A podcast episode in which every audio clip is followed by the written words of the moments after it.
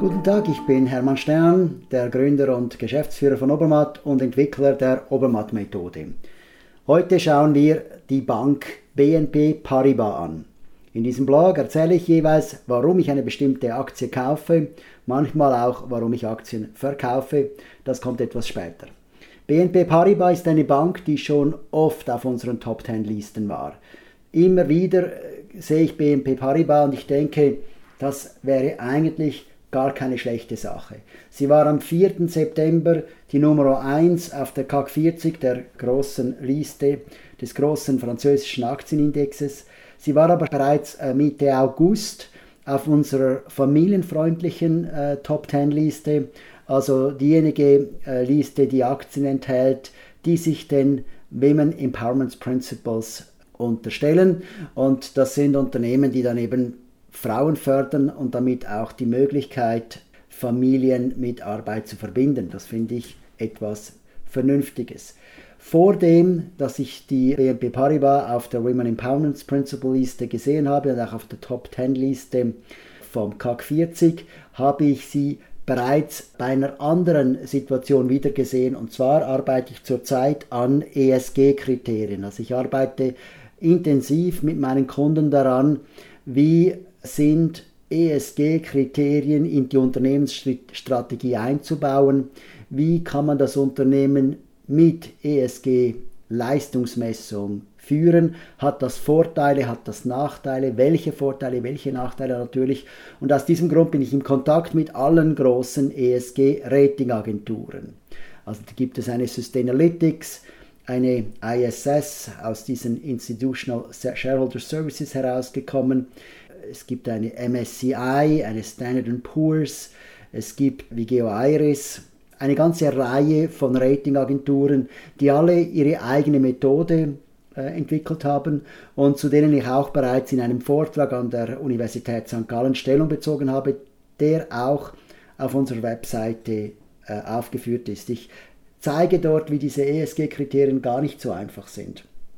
Man muss sich wirklich überlegen, was interessiert einen. Und die Bank Paribas äh, ist mir aufgefallen, weil sie war auf einem Sample, äh, ich glaube von äh, Sustainalytics, bin ich mir aber nicht mehr so sicher, als ein Unternehmen, das sich engagiert im äh, sozialen Wohnungsbau. Das nennt man auf Englisch Affordable Housing. Und äh, ich fand das noch spannend, weil das ist ein Hinweis darauf, dass die äh, Bank auch Gutes tut. Nun, Banken in Europa sind aktuell in einer Krise. Sie hören das immer wieder, äh, die europäischen Banken mit dem Euro, äh, mit den Schulden, äh, das ist alles ein großes Problem.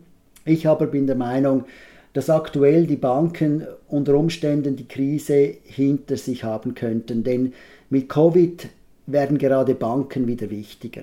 Die Banken sind das Scharnier in unserer Wirtschaft. Sie verteilen das Geld dort, wo es gewinnbringend angelegt werden kann oder verwendet werden kann.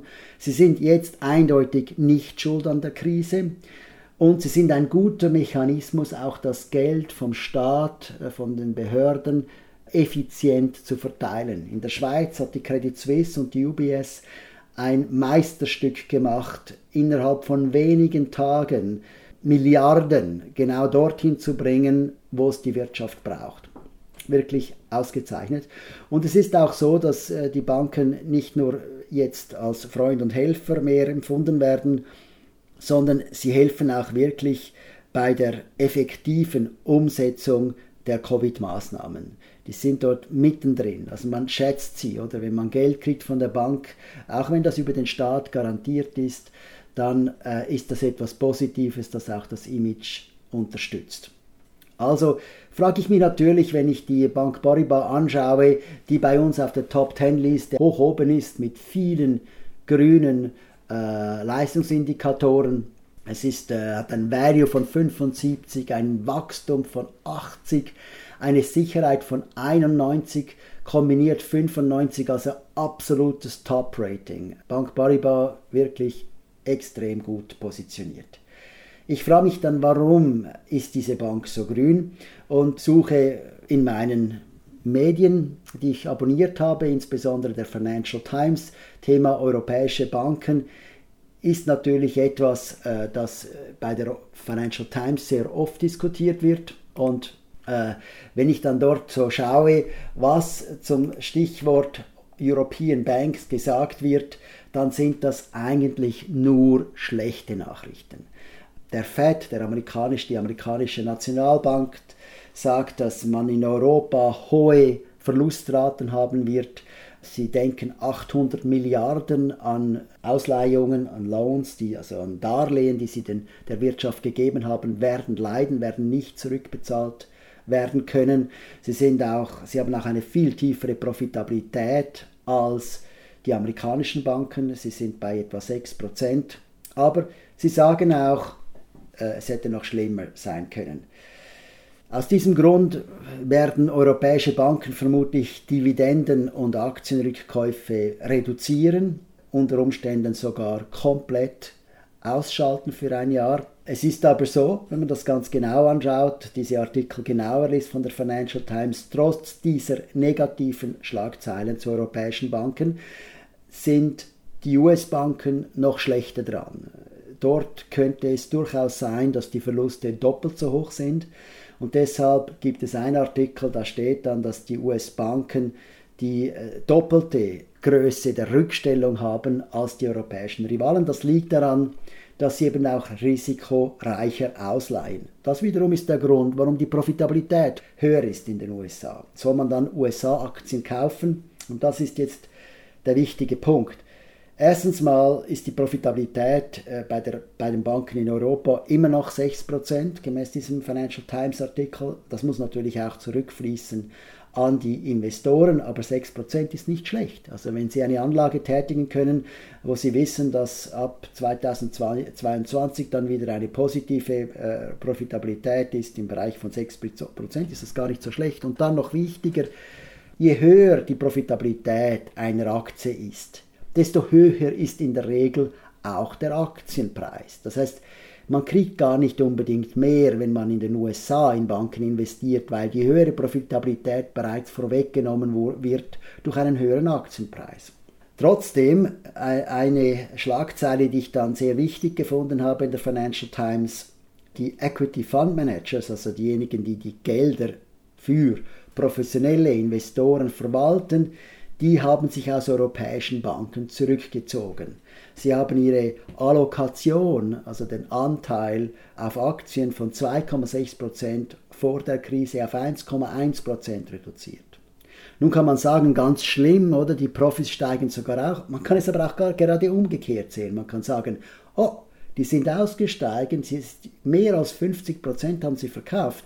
Wenn die wieder auf ihr historisches Niveau zurückgehen möchten, dann müssen sie ihre Anlagen in europäische Banken nicht nur verdoppeln, sie müssen sie fast verdreifachen. Also das, das, äh, die werden sehr viele Bankaktien kaufen müssen, sobald diese Nachrichten über Banken nicht mehr so schlecht sind. Wenn man weiß, dass es professionelle Anleger gibt, die eine bestimmte Branche untergewichten, ist das eigentlich ein Indikator für einen zukünftigen Gewinn, wenn sich diese Situation wieder normalisiert. Also für mich war das dann schlussendlich ein Kaufsignal, eindeutig, dass die europäischen Banken also heute wieder mal unterschätzt werden, also respektiv schlecht eingeschätzt werden und meines, meines Erachtens langfristig damit unterschätzt werden. Ich habe dann äh, geschaut, was äh, Financial Times so über äh, BNP Paribas aussagt. Interessanterweise hat die Deutsche Bank über 800 Mitarbeiter an BNP Paribas transferiert, weil äh, die BNP Paribas das Investmentbanking aufbaut. Und nun weiß man oder weiß ich aus Erfahrung, dass Investmentbanking ein sehr, sehr profitables Geschäft ist. Und ich habe dann auch gesehen, dass das tatsächlich so ist, dass BNP Paribas in dieses Investmentbanking-Geschäft einsteigen möchte und sogar äh, so große Mitspieler wie Goldman herausfordert. Und das finde ich eigentlich spannend. Also ich habe hier ein, äh, eine Bank, die ist mutig, die geht in einen neuen Bereich hinein, wo man genau weiß, kann man viel Geld verdienen, hat natürlich auch ein größeres Risiko. Und dann frage ich mich, okay, jetzt gehen wir in das, Risiko, in das riskante Investmentbanking-Geschäft und ich weiß, wie viele Schweizer Banken damit schon äh, sich eine, eine rote Nase geholt haben. Und dann frage ich mich, äh, soll ich das wirklich tun? Soll ich wirklich in dieses risikoreiche Investmentbanking-Geschäft auch einsteigen? Und dann erinnerte ich mich an die beiden Käufe im Frühling. Da habe ich nämlich UBS und Credit Suisse gekauft. Und äh, da muss ich sagen, das sind zwei so sichere Banken von ihrem Geschäftsmodell her. Also sonst, man weiß ja nie, was passieren kann bei einer Bank oder überhaupt bei einem Unternehmen. Sicherheit für mich ist immer eine, eine Kategorie, eine Frage der Kategorien. Haben die Banken viel Schulden? Haben sie ein risikoreiches Geschäftsmodell? Und wenn ich jetzt CS und UBS anschaue, die sehr, sehr stark sind in der Vermögensverwaltung, dann weiß ich, ich habe schon zwei Banken in meinem Portfolio, die sehr sicher sind. Und deshalb kann ich mir auch gut leisten, eine Bank in mein Portfolio zu tun, die etwas riskanter ist. Nun, ich kaufe BNB Paribas, das ist meine Entscheidung und ich wünsche Ihnen viel Erfolg mit Ihrer Entscheidung.